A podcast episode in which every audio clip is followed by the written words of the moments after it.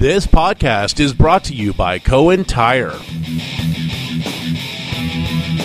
Forget vanilla ice. We're going to be looking at plenty of other kinds of ice in Kansas City on Sunday when the Steelers take on the Kansas City Chiefs in an AFC divisional round playoff game.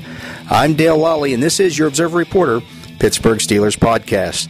The Steelers and Chiefs will, will meet at Arrowhead Stadium on Sunday at 1 o'clock, and it's supposed to be a very bad day in Kansas City in terms of the weather. An ice storm expected to hit that area uh, starting Friday and running through uh, Monday. That could uh, make game, the game pretty sloppy. And of course, the Steelers would like to ice Kansas City's uh, season this year. Uh, Pittsburgh, of course, beat the, the Chiefs 43 to 14 earlier this season in Pittsburgh. The winner of this game advances to the AFC Championship. Uh, if New England wins, that game will be in New England. If the Steelers or Chiefs win and New England loses to the Houston Texans, which is, of course, uh, unlikely, the winner of that game would then host the AFC Championship against the Houston Texans. Uh, nobody expects that to happen. Uh, we'll see what happens uh, in Kansas City this week. Of course, the Steelers are about a one and a half point underdog in this game.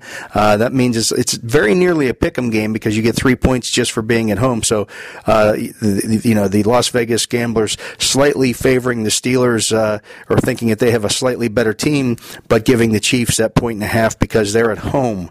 Um, Kansas City comes into this game off a bye, and you know the interesting thing about that is that Andy Reid coach teams are 16 and two in the regular season and three and zero in the playoffs, coming off a bye week. So he does a very good job of getting his team ready when they have a week uh, to prepare, an extra week to prepare.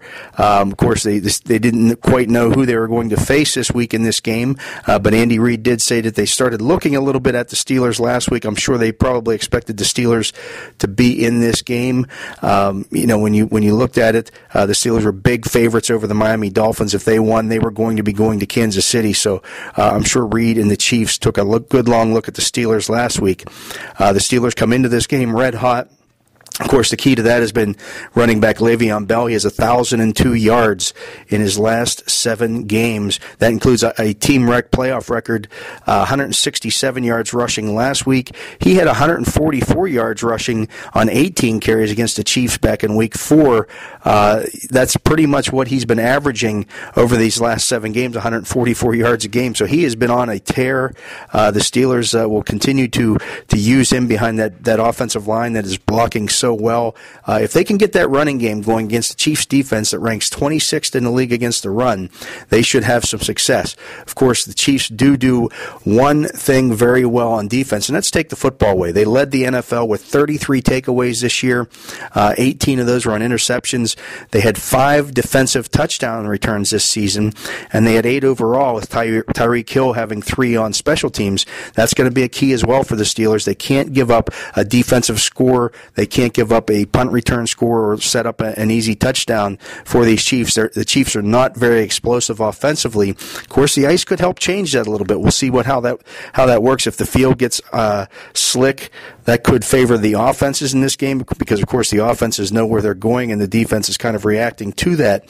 Um, you know, both both teams are expected to uh, gear back their passing games a little bit, and I'm not quite sure who that favors because you know the, the Chiefs like to jump a lot of the short routes. That's how they get their interceptions. Uh, you know, if you get caught on defense on a double move, uh, that could make things very easy. With uh, Eric Berry and Marcus Peters, the Chiefs have two very dynamic playmakers in the backside who like to jump those routes and, and, and take the ball the other way. Uh, we'll see if they can if they get over aggressive on any of those. Of course, uh, the Steelers uh, haven't played really well on the road this year. That starts with Ben Roethlisberger. He's thrown nine, nine, touchdown passes and eight interceptions on the road this season. He has to be better than that. Uh, that's why the Steelers have kind of geared back their uh, passing game a little bit. Uh, if you look at things in this uh, eight game winning streak that they've had uh, in the first half of the season, the Steelers averaged 39, or when they played with Roethlisberger, they averaged 39 passes per game. That was that was on average. They haven't thrown 39 passes in a game during this winning streak. So they've really uh, relied on Le'Veon Bell uh, to to think about the the context of the streak that he's on with that thousand and two yards in seven games. Uh, for comparison, there have only been three guys in NFL history who've opened a season with over a thousand yards rushing in seven games. Uh, that's been uh, O.J. Simpson did it twice. Terrell Davis did it, and of course the great Jim Brown did it back in the '60s. He was the first guy to do that. So uh, you know, Le'Veon Bell is on an incredible streak right now. Uh, the Steelers are going to continue to ride him and, and, see, you know, where that takes them. You know, when you get into these kind of games with this kind of weather, typically it's a team that runs the ball better that wins these kind of games. Of course, the Steelers have done a better job stopping the run. I know the run numbers didn't end up very well, but when they've had Stephon Tuitt in the lineup and they've had their guys in the lineup, they've been very good as they were last week against Ajayi of Miami. They completely shut him down.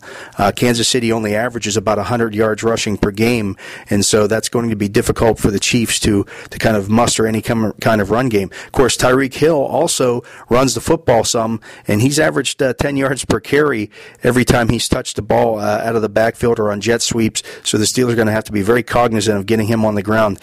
As uh, as defensive coordinator Keith Butler said uh, on Thursday, when when Tyreek Hill does carry the ball, the Steelers are going to have to rally to the ball, slow him down, make him cut back, and make him pay for carrying the football, make him feel it uh, every time he does that and make him not want to carry the ball again. Uh, the Steelers. Uh, 15 and 9 in the uh, in the divisional playoff round.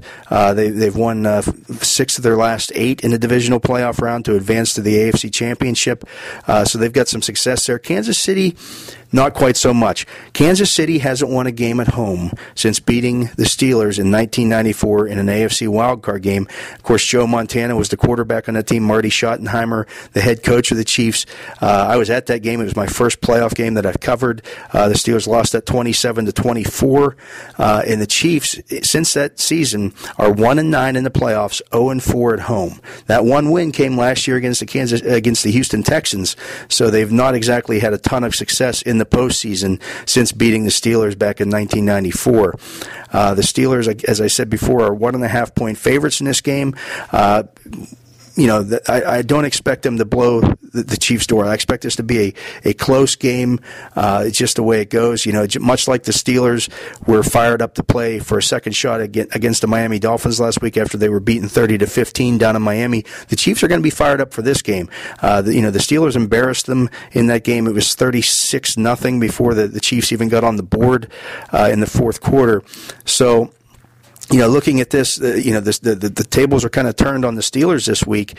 Uh, you have a team in Kansas City looking for some revenge, uh, but I think the Steelers are the better team from top to bottom.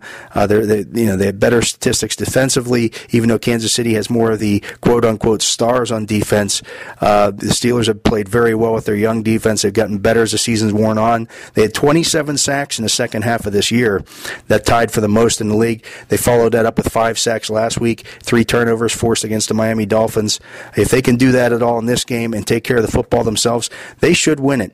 I like the Steelers to win this one 24 to 20 and advance to the AFC Championship, likely in New England, and we'll talk about that one next week. I'm Dale Lolley, and that was your Observer Reporter, Cohen Tire, Pittsburgh Steelers Update.